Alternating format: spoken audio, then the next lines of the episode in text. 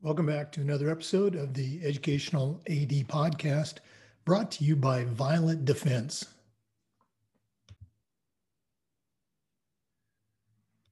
Violet Defense is dedicated to protecting our world from germs by bringing the power of UV disinfection to everyday spaces. Their patented technology enables them to harness the power of the sun to incorporate ultraviolet light into products and environments like never before. Whether you're ready to implement existing products, or if you'd like to explore researching and developing a custom deployment of their technology for your school, Violet Defense has the solutions and the experience you need. Thanks again to Violet Defense for sponsoring the Educational AD podcast. Welcome back, everyone, to another episode of the Educational AD podcast. Uh, today we have uh, some podcast royalty, uh, celebrity, if you will. Dr. Mark Rarick. Uh, Mark is a certified master athletic administrator. He's the athletic director for the Grand Forks Public School System. Very active on the national level, serving on committees, and uh, obviously very active at state level.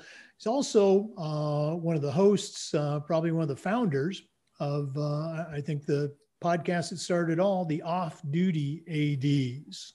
Mark, welcome to our podcast. Yeah, thanks, Jake. It's good to be on here. I think you're going to need to lower the bar on what you consider royalty, though, if if I'm included in in uh, at that level. But I certainly appreciate the intro.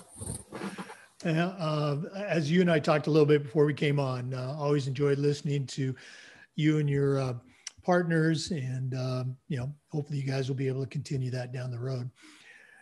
Well, like most podcasts, uh, we always like to let our listeners have a chance to get to know our guests. So tell us a little bit about yourself, where you grew up, where you went to school and college, and, and maybe how a, a love of sports led to this career in athletic administration. Yeah, um, born and raised North Dakota, and, and I've, I've ventured around the state, but not outside the borders. Um, you know, actually combined my love of sports. Pretty honestly, um, my uh, my parents got their first teaching job in a uh, in a tiny little school in North Dakota, um, and, and started there in August. And my twin brother and I were born in September. Um, and, and my dad, uh, you know, just quintessential small school teacher. He was teaching high school math uh, he was a head football coach, assistant basketball coach, assistant track and field coach, and then assumed the summer baseball program also. Um, and, and when I say small, I, I mean small. You know, I, I always uh, I giggle a little bit when we're at the national, and you know, you, you're talking to people who say, you know, I grew up in a small community, you know, about 40,000, 50,000. You know, uh, my small community when I was there was 1,200. Um, it's it's probably closer to about six or seven hundred now. So it, it was it was tiny and, and really kind of in the middle of nowhere. So um, you know there was no you know running to a bigger town or anything. It was it was pretty enclosed. Um, and, and so you know those of us that were around our age group really had the run of town um, and, and, you know, a handful of boys our age, of course, I had a twin brother, which helped. Um, and I had a dad with the master key to the school and, and to every athletic facility in town. So, um, you know, my, my mom taught kindergarten um, and, the, the building and actually where I grew up is a K-12 building, elementary on one side, high school on the other. So, you know, really about the time that my twin brother and I got to school, um, you know, we, we would finish our school day on the elementary side and, and we'd just walk over to dad's practice on the high school side. And so, you know, I grew up at football practice. Um, you know, we, we weren't quite as involved at the, at the basketball practices in the winter um, or even track in the spring. And then of course, you know, dad was our coach um, in the in the summer, and and you know, so a lot of my love for sports came from that. Uh, you know, very literally, you know, my dad was my first coach because he was our little league baseball coach, and he was my last high school coach. Um, in, fact, my senior year of high school, he was head football, head basketball, head track and field. Um, and, and so, you know, he was, he was the only voice I had, but um, that was all we did. I mean, there was no, you know, we grew up in the middle of pheasant country and, and there's a lot of hunting and, and, you know, stuff that goes on out there, but we didn't do any of that. Um, we were, we were a 12 month sports family. And, and that's what we did. So I, you know, I, I packaged that. I went to a, a small NAIA school in North Dakota, um, had the opportunity to play four sports there. Um, and, and so I, I, ended up spending, I'm a, I'm a double major, so I spent five years there. Um, was a part of 15 athletic seasons um, throughout four different sports through my time there. Um, finished up, got a job teaching and coaching in a small North Dakota school, spent nine years there, moved into administration, uh, went across the state to the west side of the state for two years as, a, as an AD and, and assistant principal. And that was really how I, you know, I really got into the athletic director world. Uh, my, my last four years at the school where I was teaching and coaching, I spent time as the AD, um, but a really small school. And so being an AD there, you know, really just meant creating the schedules, schedule the buses, find somebody to be your PA, you know, make sure your officials show up, and that's it. Um, you know, I, I, was I was convinced at that point that I, I was going to be a principal, and uh, so when I started looking for admin jobs, I you know I found one across the state in a in a larger school, a Class A school in North Dakota, um, and and I took it because of the the assistant principal piece, and it came with athletic director. And I was there for about a month or so before I realized I really loved being a full time athletic director um, and and uh, you know started getting a, a, little more involved in our state organization at that point. Uh, was fortunate enough to to have knowledge of uh, Hall of Famer Ed Lockwood, um, and Ed was the one who nudged me into the national scene. And I was out there two years, and then uh, you know former NIAAA president Todd Olson, who was in my current chair. Took a job 70 miles south in Fargo, which opened up the job in Grand Forks, and uh, that was 10 years ago. And here I am. So, um, I mean, that's it. I, I, you know, I was was born into sports, and I haven't left. I've been here ever since. Yeah, I, I always love to, to, hear the stories. And uh, again, you know, if you do things long enough, you you end up checking a few boxes uh, uh, in this position. But um, much of my career was spent in schools just like you described. Uh, I g- did grow up in a small town, but we had uh, an enormous school district that drew from a lot of different areas. But the town the school is in is very small. Uh, so I remember those days. Um, and then you mentioned two names, you know, Ed Lockwood and, and Todd Olson. Uh, Todd and I both came on certification committee at the same time, you know, a long time ago. I got to know him. And then Ed Lockwood uh, continues to uh, work with certification. I'd certainly call, you know, him one of, excuse me, one of my mentors. So uh, it's great to have those uh, commonalities. Um, let's go and jump into that mentoring question. In our profession, we always talk about the importance of leadership and particularly mentoring. So I'm curious, who are some of your mentors? I'm going to guess your dad's probably up there uh, at the top of the list, but who are some of the other voices that uh, you still hear in your head today? Yeah, it's you know it's interesting. I you know I got into teaching and coaching because of my parents, um, and, and like most you know teachers they you know they spent our childhood growing up telling us not to get into public education and here i am anyway. Um, but uh, you know as a as a coach i mean my, my dad was certainly my first mentor. Um, it, you know it's it, it's interesting how much that's shaped my views as a dad now. Um, I, I, have four boys at home ages uh, four to 15 and I, i'm very conscious of of how I treat them, I guess, as a dad and as a coach, simply because growing up, you know, dad's voice was the only voice that I had as a coach, and and uh, fortunately, you know, I, I liked being coached by him. It worked well. Um, my dad is an old school coach. Um, he was, uh, you know, in terms of pushing my twin brother and I, dad was very quick to point out what we were doing wrong. Um, and and you know we were we were mentally strong enough competitors where it wasn't you know we, it wasn't like we ever questioned our worth. Um, we just knew that you know Dad as a perfectionist as a coach was was going to nudge us towards fixing the things that were wrong um, and, and, it worked really well for me. Um, you know, fear of failure has has really kind of always motivated me, um, even probably more so than being successful, uh, just not being crappy, right? Um, but uh, but I, I, was very aware, um, you know, that his voice was the only voice when I got to college.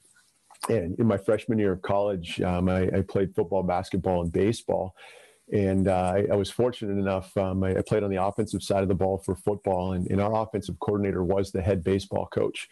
Um, and, and I, I got along and still get along really, really well with him. Um, we changed head football coaches my second year, and, and uh, then I had the same basketball coach for five years. But all of those guys were were different, um, valued different things, spoke in a different way, motivated in a different way, and I I latched on to certain aspects of all of them. And and really, it was at that point that I became aware that, you know, as I was in high school and I was in junior high, high school growing up, I mean, I, I, was really motivated by this one thing, and it was one voice, and thankfully it worked for me. Um, had it not, I, I, probably would have struggled as an athlete. And so, you know, as a dad, now I, I try to apply that to to my kids. I, actually make a conscious effort to not coach my kids with their youth stuff because they're going to hear it from me in the backyard anyway and I, and I want them to hear different sports, uh, excuse me, different voices with their different sports. So, um, but all of my all of my college coaches, um, you know, applied something to me. I had a great superintendent when I was a first year teacher. Um, so in terms of just true leadership and, and providing autonomy with structure uh, was really big. You know, my, my superintendent would really let you do your thing. Um, he would tell you when you were getting to the edges um, but uh, you know was not a micromanager. Put a lot of trust in in the folks that worked for him. Um, and then once I got into the AD world, um, especially when I got into bigger schools, it was some of those names that I've mentioned. Um, you know, a, a, real big one for me was Jim Hausler, who was the the AD in Bismarck High School for years and years. Um, and, and, you know, because North Dakota is a small state, Jim was actually a basketball official for my high school career. And so I knew him from that. And then all of a sudden became a colleague and, and instantly related to him.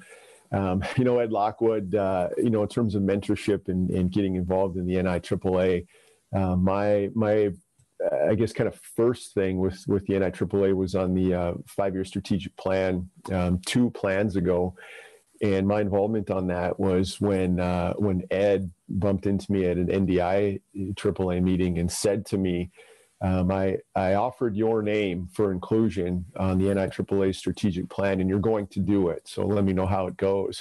and, and that was it. Um, you know, I was in. Uh, you know, then my, my other major involvement, I guess, is uh, is on the publications committee where I'm the vice chair right now um, set to become the chair when uh, when Bill Fitzgerald is done in 2023.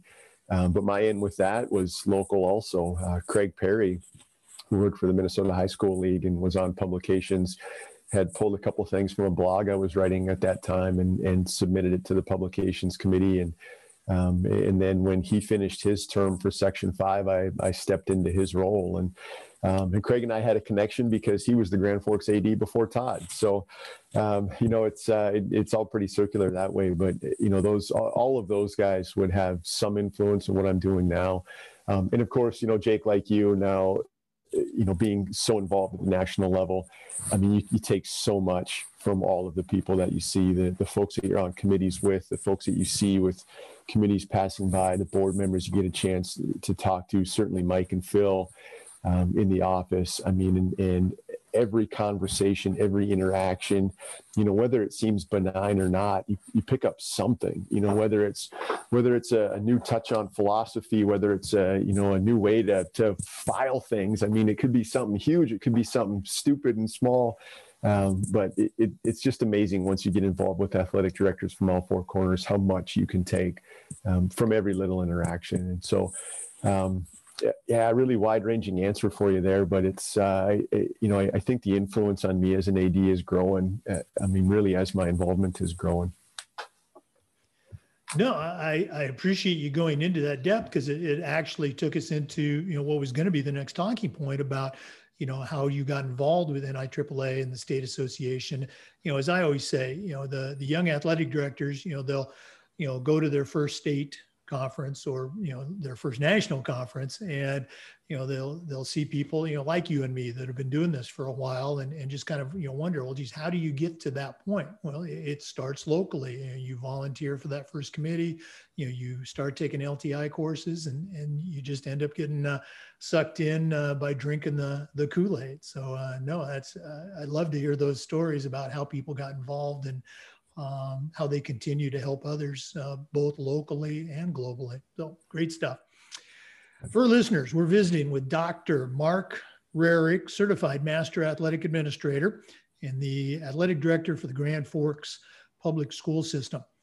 We're going to come back, but uh, we're going to take a quick break and hear from our podcast sponsor, Violet Defense. Violet Defense is dedicated to protecting our world from germs by bringing the power of UV disinfection to everyday spaces. Their patented technology enables them to harness the power of the sun to incorporate ultraviolet light into products and environments like never before. Whether you're ready to implement existing products or if you'd like to explore researching and developing a custom deployment of their technology for your school, Violet Defense has the solutions and the experience you need. Thanks again to Violet Defense for sponsoring the Educational AD podcast. Welcome back, everyone, to our conversation with Dr. Mark Rarick, Grand Forks, North Dakota. Mark, you've been around for a while. You've been at some different schools. And uh, one of the things that we try to do with this podcast is the idea of sharing best practices. So I'm going to put you on the spot.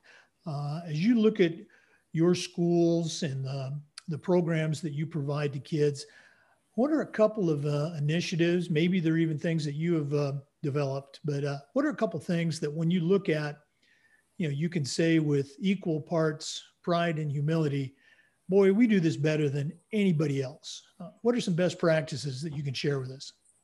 Yeah, I think one of the things that that I try to be very conscious of here is the the placement of athletics within a tax-funded public school system. Um, you know, and and I you know I, I know there's different funding models across the country. Um, but for our schools in North Dakota, we are we are dependent on general fund transfers, um, you know, from from our our tax base, and so, you know, we really have to make sure that folks see the value in what we're doing um, you know, one of the things that I talk about with my coaches all the time is, you know, if, if all you're doing is teaching skill scheme strategy, then we're not meeting the purpose of, of educational based athletics in a public school system, um, particularly one that's tax funded. Because, you know, in, in, other ADs have said this too. You hear people talk about this. We, we can't do that as well as the clubs that can wholly focus on skill scheme and strategy. So, you know, if, if all we're doing is coming out and teaching kids how to dribble, shoot, defend, and rebound, we're already behind the eight ball because we we just flat out can't do that as well as a club can you know that that can choose kids based entirely on their basketball ability. So so one of the things that i do with my courses is we we try to highlight that uh, that higher purpose and and you know i'll talk to them about I forget the exact numbers off the top of my head here right now, but um, you know, 60% of high school graduates stay within X number of miles of, of where they graduate. And, um, you know, and, and so we, you know, we tell people like, look, most of our kids who graduate from Grand Forks Public Schools are going to stay in the area. So, you know, what we teach them and how we teach them and, and how we get them from being kids to fully functioning adults is going to reflect on our community in the future. And if all we're doing is teaching kids how to dribble, rebound, and shoot, we're not helping out society a whole lot. Um, you know, I'll, I'll, jokingly say at that point, you know, especially the rebounding, because those of us that have played, you know, Wednesday night men's league basketball, there's no rebounding anyway. So that's not a lifelong skill. Um, you know, so so we try to intentionally teach some of those other things. So um, when I got to Grand Forks, um, they were they were in the beginning stages of a program called Coaching Boys into Men. Um, it's run through a group called Futures Without Violence, and um, uh, it, it's a it's a national group that was looking for some pilot programs, and and this was in the works when I got here. It really just needed my stamp of approval, um, but absolutely got it, and and we've been running with it since. But Coaching Boys into Men is a, a curriculum based program that we implement as a part of our practices um, it's really designed to to teach boys um, how to relate to people, how to how to talk to people, how to interact with people. Um, you know what what being an adult male should look like in society, and and there's some things that are keyed towards uh, that. You know the, the, the group that does it, um, Futures Without Violence, is really keyed in on on um, uh, domestic abuse um, dating violence, things like that. And so there's there are you know there are units within that curriculum that are specific to that. Um, you know, essentially trying to get away from you know the stereotypical toxic masculinity. Right. This is, you know, this might be how you think a 16 year old boy is supposed to talk to girls, but this is how a 16 year old boy should actually talk um, to girls. And, and the whole curriculum is kind of built around that. And so it's not you know specific to dating violence. It's also you know here's how you interact with adults. Here's how you interact with peers. Here's you know what your behavior in the public should look like, et cetera, et cetera. So we've been doing that for nine years. Um, the the national group came up with a parallel female curriculum. Um, it's called Athletes as Leaders. Uh, that's about four years old, and, and we were given the opportunity to jump into that pilot. We did it without thinking, um, two feet in, and and so you know I don't I don't force that on my coaches. Um, I'm someone who believes, you know, if you force those things on, it, it can actually be detrimental. Um, you know, I have some coaches, if, if I told them that they had to do the coaching boys into men curriculum, I have some coaches that would stand in front of their groups and say, you know, oh, I guess we're supposed to do this now, which now you're accomplishing the opposite purpose, right? So, so we we provide it. We have a lot of coaches who use it, um, and, and so we'll try to meet the higher purpose that way. Um, the other thing that we've done here over the last few years, I'm a I'm a really strong believer in intentionally teaching the things that you want. And I think one of the things that we that we don't do very well um, in educational based athletics is intentionally teaching characteristics um, you know, we're all real good about saying, you know, hey, sports teach character, and and you know, our kids are going to learn how to be timely, and they're going to learn accountability, and they're going to learn respect, et cetera, et cetera, et cetera, et cetera. But we're not teaching that. You know what what we're doing is we're we're modeling it, we're patterning it, and then we're expecting the kids to do it. We might hold them accountable for it, right? You know, during a basketball game, if if uh, you know a kid drops an f bomb, or if we see him talking back to an official or whatever, we might sit the kid um, you know, or, or, you know, or whatever the consequence might be. Um, but I, I, go to the other end of it. Have we intentionally taught that kid how you're supposed to interact with official, officials? Have we intentionally taught that kid what being a good teammate looks like? Um, and so, what I've tried to implement with my coaches over the last few years is a set of core values. Um, and we let our teams pick those on their own. Um, and, and, they're pretty wide ranging. You know, we have some teams that will choose them based simply on a characteristic where the core value, you know, it, it might be persistence and respect. Um, we have some that will use little aphorisms. Um, you know, I have a golf coach who's really, really good about this, and his core values are, you know, we will be brave. Um, it's, you know, it's, it's stuff like that. We will be positive. We will be a team. Um, those are his uh, aphorisms. Uh, but then we go one step farther with our coaches, and our coaches come up with ways to intentionally teach those things. Um, you know, so if one of your core values as a team is that you will be brave, how are you going to teach that to kids? And so he, you know, he, he comes up with active ways, both on the golf course and off, that you can be brave. You know, what does being brave look like on a golf course? Well, sometimes it means being aggressive right? If if you, you know you want to take that five wood and hit it out of the fairway bunker, this is what being brave is. If that's your best shot selection at the time, be brave. You know, take a shot at it. And and you know, as a coach, then he has to be very careful about. You know, I'm not going to get down on this kid, right? If if if she duffs that shot, if she dinks it, if she buries it, if whatever it is that goes wrong, you know, as long as he knows that this was her way of being brave and attempting this aggressive shot, yep. I mean, and so, okay, this is what happened. Now, what's the next thing that we do? Uh, but then we take that outside of sports also. What does it look like to be brave in school?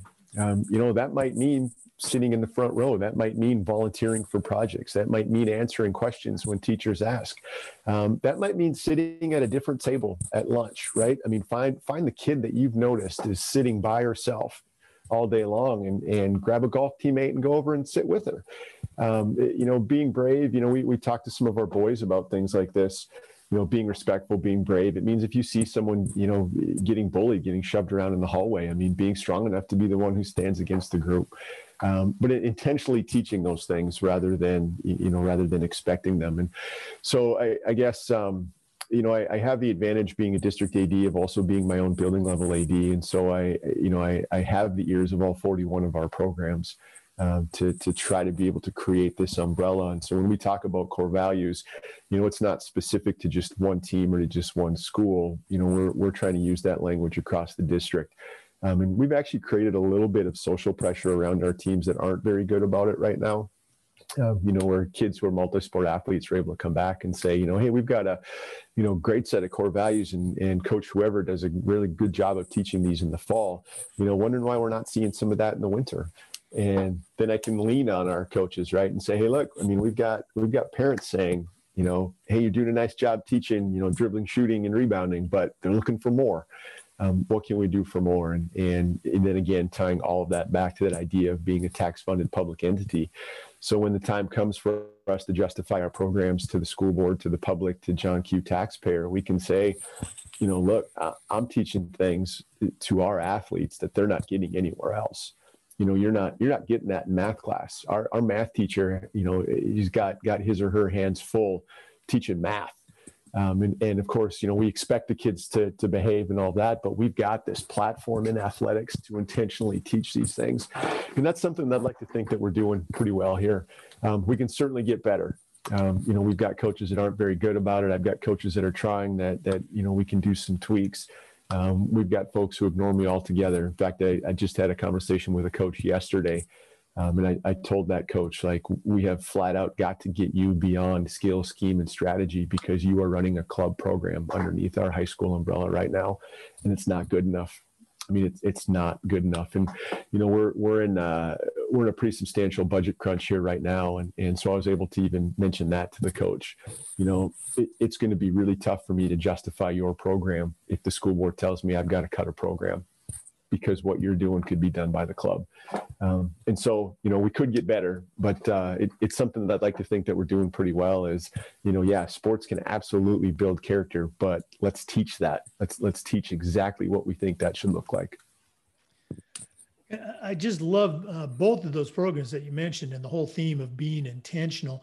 We're going to do this at the end of the show, but um, if one of our listeners wants to reach out and pick your brain on some of these ideas, what's the best way they can get in touch with you, Mark?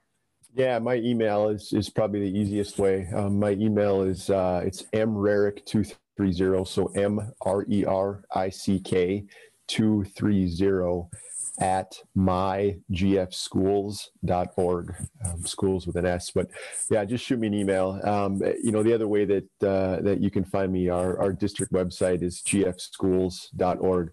Um, and then uh, I'm sure in the NIAAA portal, I'll come up in the members section there also. And it's all the same email. So mrerick230 at mygfschools.org.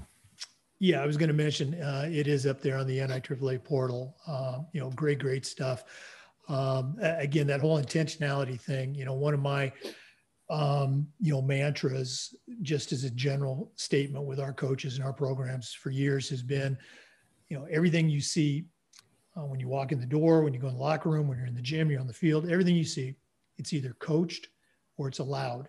Which one is it? And you know those initiatives that you talked about you know take that you know base idea and say okay you know this is how we're going to be intentional about it. Just love it. Great stuff. And i love your comment about rebounding in the old man's league. Uh, my high school coach gave me this 100 years ago um, talking about you know there it wasn't me but one of my teammates was uh, we are watching old film and uh, uh, the ball came to him off the backboard and he said coach that was that's a rebound. Uh, you didn't give me credit for that rebound. And he goes you have to leave the floor for it to be a rebound. That was simply grabbing a loose ball. yeah, I like that. I like that.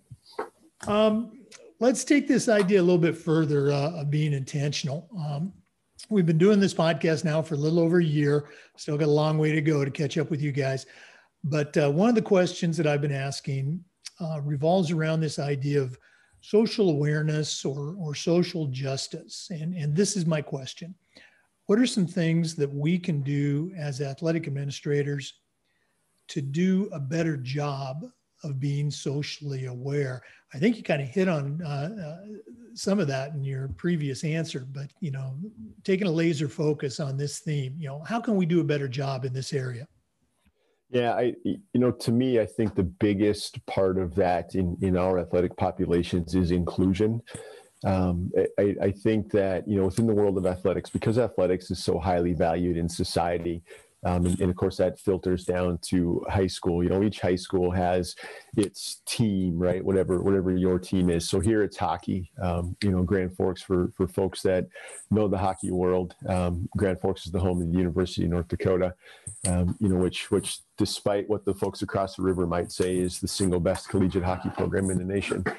Um, and and so of course that trickles down to our high schools. And so hockey is king. And, and one of the things that we've tried to get our high school hockey teams to understand is, you know, yeah, you've got to work your tail off and, and, you know, you've got to increase your skill and, and, you know, all those things if you're going to make our varsity roster. Uh, but understand that, you know, your exceptional talent in hockey isn't that different than somebody else's exceptional talent in music or in drama or in math or in you know whatever and so one of the things that we're working with our kids is getting them to understand that that being a varsity athlete doesn't doesn't exclude you from the general population. Um, so if I can if I can give you a real brief example, I'm again using one of my hockey teams at, at, at one of my schools. Um, our varsity hockey program has uh, a history of, of really being exclusive um, to the point where, um, you know, the one that really sent me over the edge a few years ago uh, they were having the the you know snow days, spirit days at school, and and the, the school's colors are red and black. And uh, you know, one of the days it was Sea of Red Day, and so everybody was encouraged to wear you know school gear in, in red. And our, our varsity hockey program um, showed up to school that day, and they were all dressed in their travel gray sweats. Um, and and then the next day, we actually played a rival basketball game. The next day, and uh, we really struggled to get our our hockey kids out to support other athletes. We've really been working on that the last few years, and um, had our rivalry basketball game against cross school or cross town school, and again this this same varsity team showed up um, in travel sweat, so they identified themselves as members of the hockey team, but then sat separately from the student body. Um, and, and would wait until our cheerleaders started a student section cheer, and then they would start their own silly nonsense over the top of it. And so, you know, readily identifying themselves as members of varsity hockey, hockey and then and then bucking the curve. And so, when I say inclusion, um, this is one of the things that we that we've been working with um, with all of our varsity athletes is just saying, you know, look, your your talent exists within the athletic world, um, but understand that you know everybody has a talent whatever that is and, and you know it, it, all exists. And so you know can we get our kids to be more inclusive? Because um, what we really believe in is if we can get our kids to understand that they're just a small piece of this large population it becomes a lot tougher to exclude yourself from that population. And and once you've excluded you know or once you're included in that population when there's no more exclusion it becomes a lot harder to point fingers um, you know, and whether that's, you know, you get into the, you know, stereotypical definition of bullying um, or, or, finger pointing or whatever, you know, well, if you view yourself as a part of that population, that doesn't happen anymore.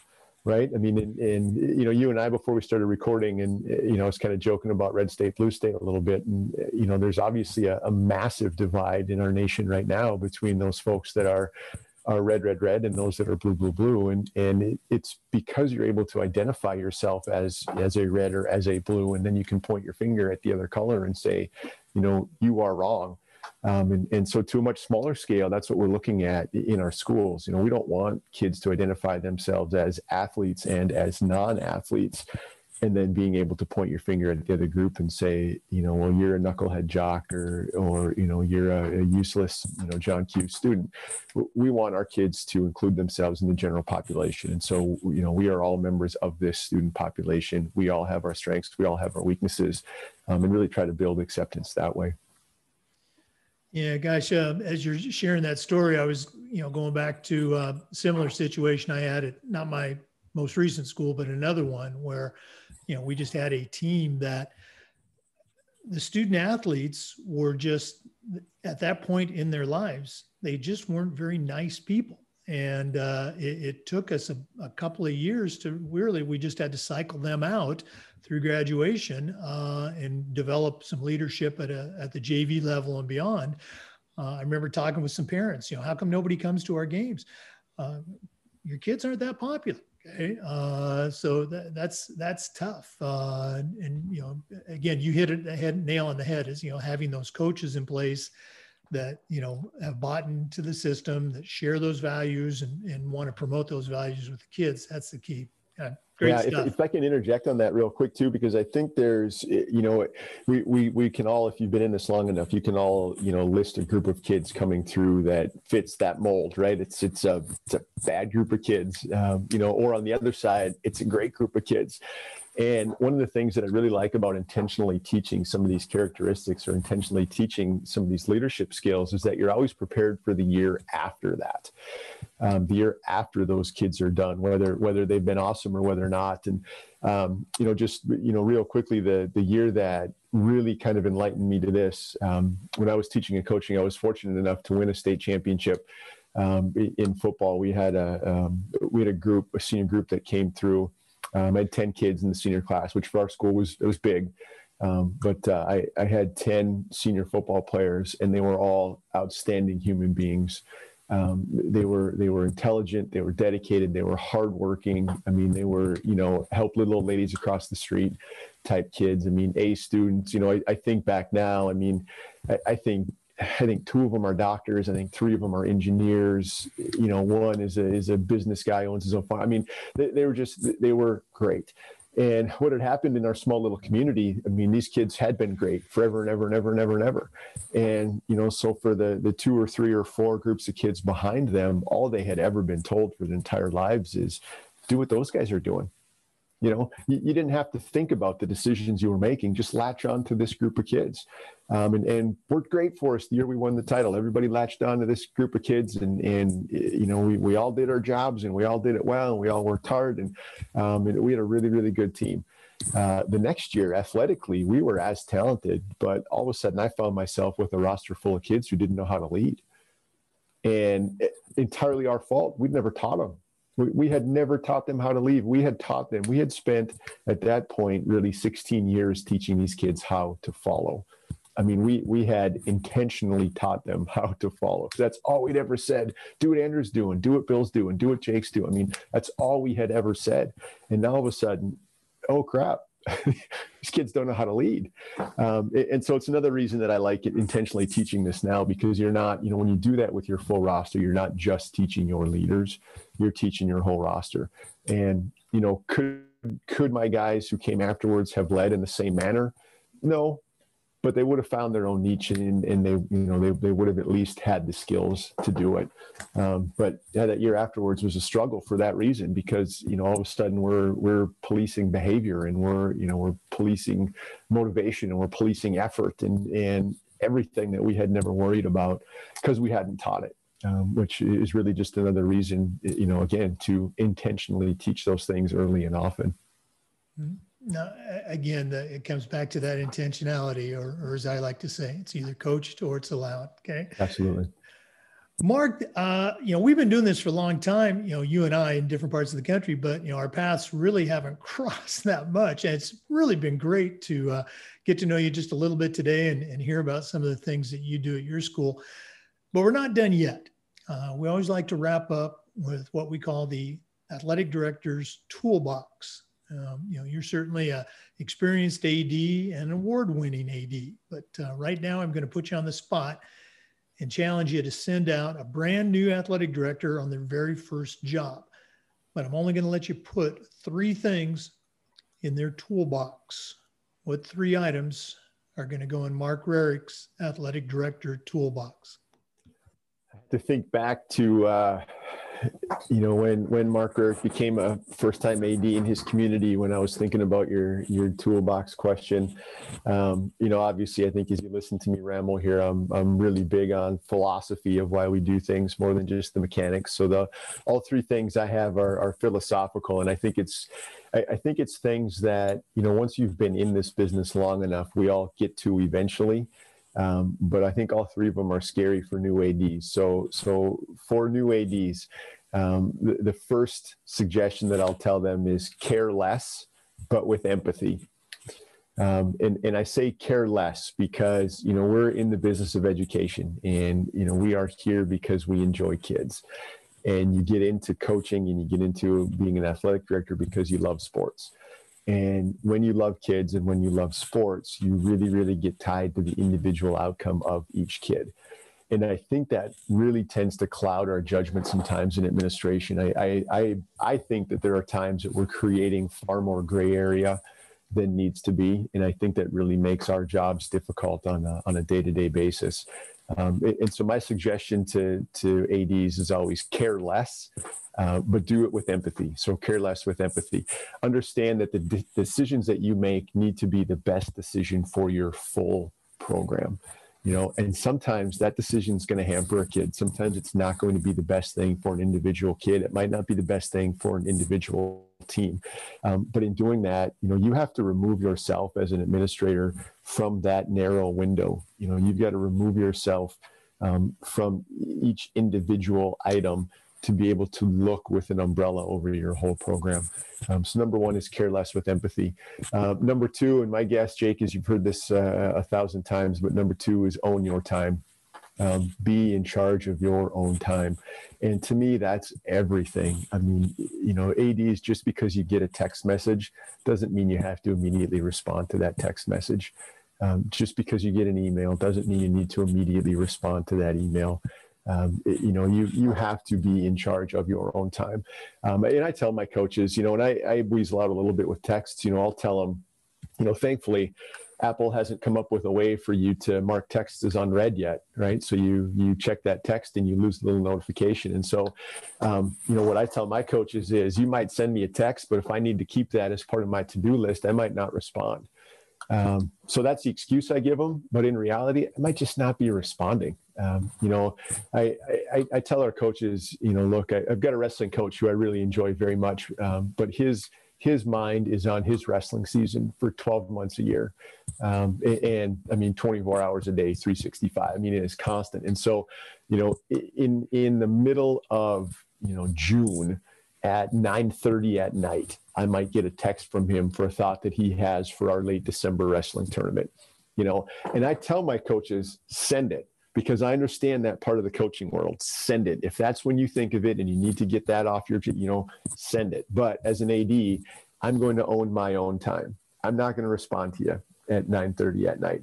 Um, and I think about this with everything. I mean, you know, when you when you return calls, you know, when you do your daily tasks, when you do your, you know, your long-term tasks. I mean, own your time. Figure out what schedule works best for you um, and, and do that. Um, the last little piece about this, and this is for, for young ADs in terms of owning your own time, you have to learn to be okay not having the last word. Because, you know, if you're in an email discussion, if you're in a text discussion, especially with an angry parent, that angry parent is always going to say one more thing. So at some point, you got to just drop it. I mean, at some point, just drop it. And it took me a while to to get to that part of owning my own time. Um, but uh, I very rarely get the last word in discussions. I'll, I'll, I'll let somebody vent something, and then I'll just ghost it from there out. I won't say anything. So, so there's my second one: own your own time. Uh, the last one, and this is probably the most difficult one for me, uh, but be human. It, it's okay to be human. Um, it, it's okay to be vulnerable. Uh, it's okay to be wrong. It's okay to not know something. You know, all of those are okay. Um, I, I, think what happens for, especially for young ADs, you you know, you you become in charge, and we think that part of being in charge is that we have to know everything and we have to be able to solve everything, um, and, and, you forget that you're you're a human being, you're a person. Um, you know, I, I I liken this to being a homeowner. Uh, just because I'm a homeowner doesn't mean I know how to fix everything around my house. Um, and and there are things that go wrong that I can do right away. Um, there are things that I'm going to have to check YouTube real fast, but I'm fairly certain I can figure it out. Uh, there are things that I'm smart enough to just call somebody else, and uh, it's the same thing being an AD. Um, you know, the other the other part about just being human in this role is understanding that you know you're in the driver's seat. I mean, you you have power, you have control. And so it's okay to tell a parent that you don't know an answer because they can't do anything without you anyway. You know, so just tell them, I don't know, but I'll figure it out. You know, if you screwed something up, tell them, yep, I screwed it up. I'll do better next time. Um, because at the end of the day, and I know this hurts, right? I mean, this hurts if a parent knows they're right and you're wrong. I know it hurts, but you're still in the driver's seat. I mean, you're you're still the admin. You're still in control. You still have the power on your side of the table. So it's okay to be human. Um, if, if, you don't know something, admit it. If you screwed it up, admit it. And then just always guarantee that you'll get better in the future. And then, of course, work towards getting better in the future. So there's number three for you. Just be human. Oh, gosh. I, am sure you saw me writing all those down. Those are great ideas. Um, and, and again, talking about, you know, a parent wants to get in the last word, you know, I, I'm sure you've heard this before. A parent comes to your office or calls you up.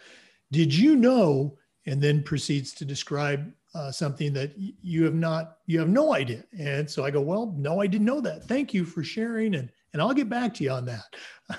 but yep. uh, oh yeah, just great, great uh, tools. I appreciate that. And obviously, those are going to be in the uh, second edition of the Athletic Directors Toolbox. So there we go. Mark, one more time. Uh, if one of our listeners wants to reach out to you, and I encourage you to do so, what a wealth of information. What's the best way they can get in touch with you? Yeah, again, my, my email is mrer230 at mygfschools.org, um, mrer230 at mygfschools.org.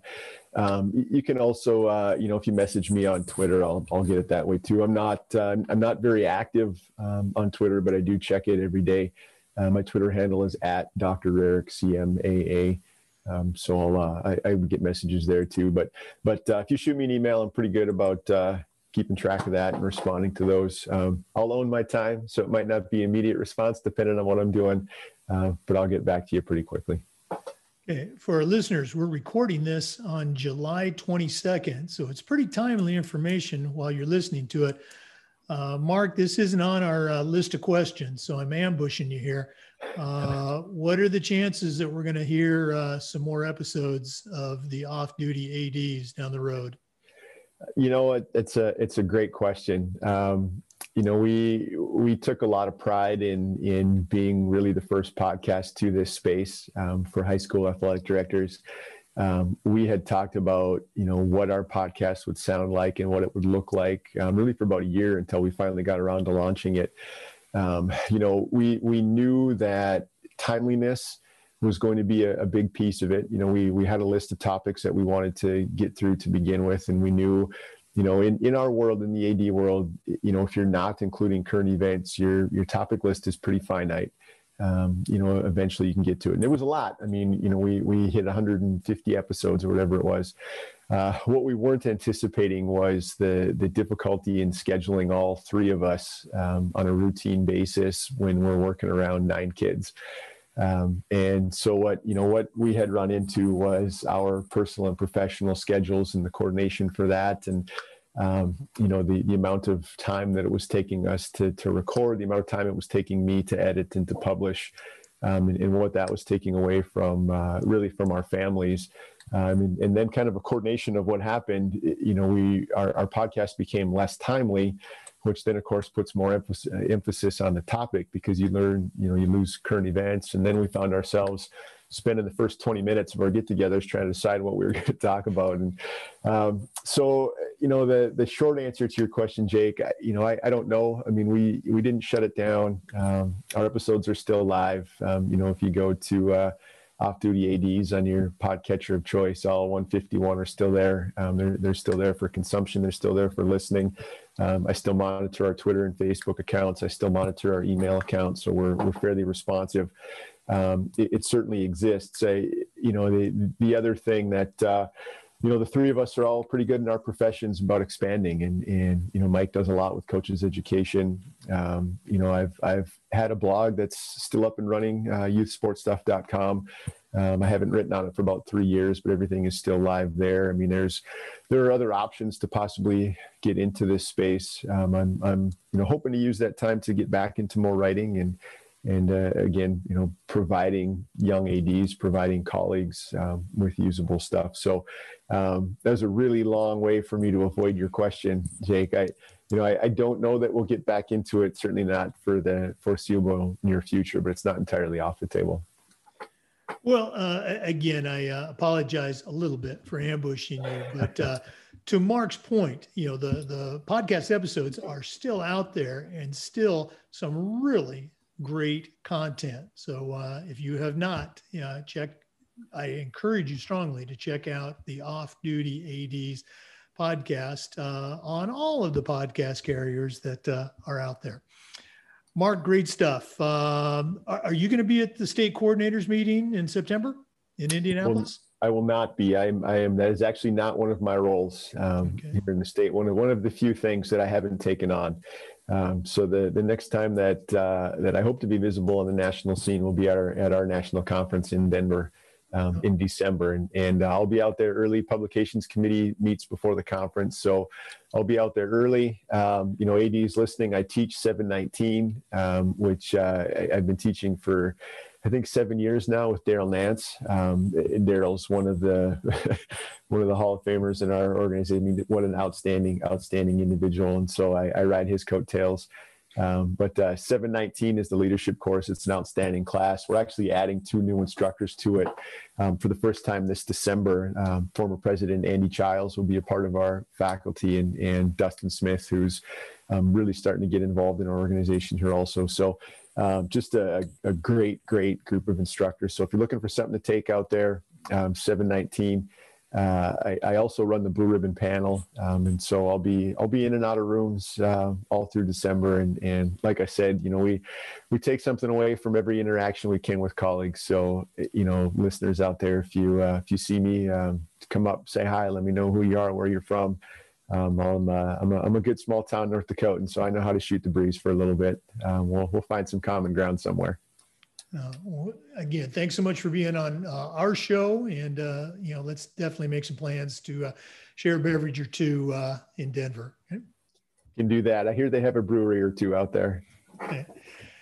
To our listeners, thanks as always for uh, tuning in. Remember, the Zoom recordings of these interviews are being uploaded to the Educational AD Podcast YouTube channel.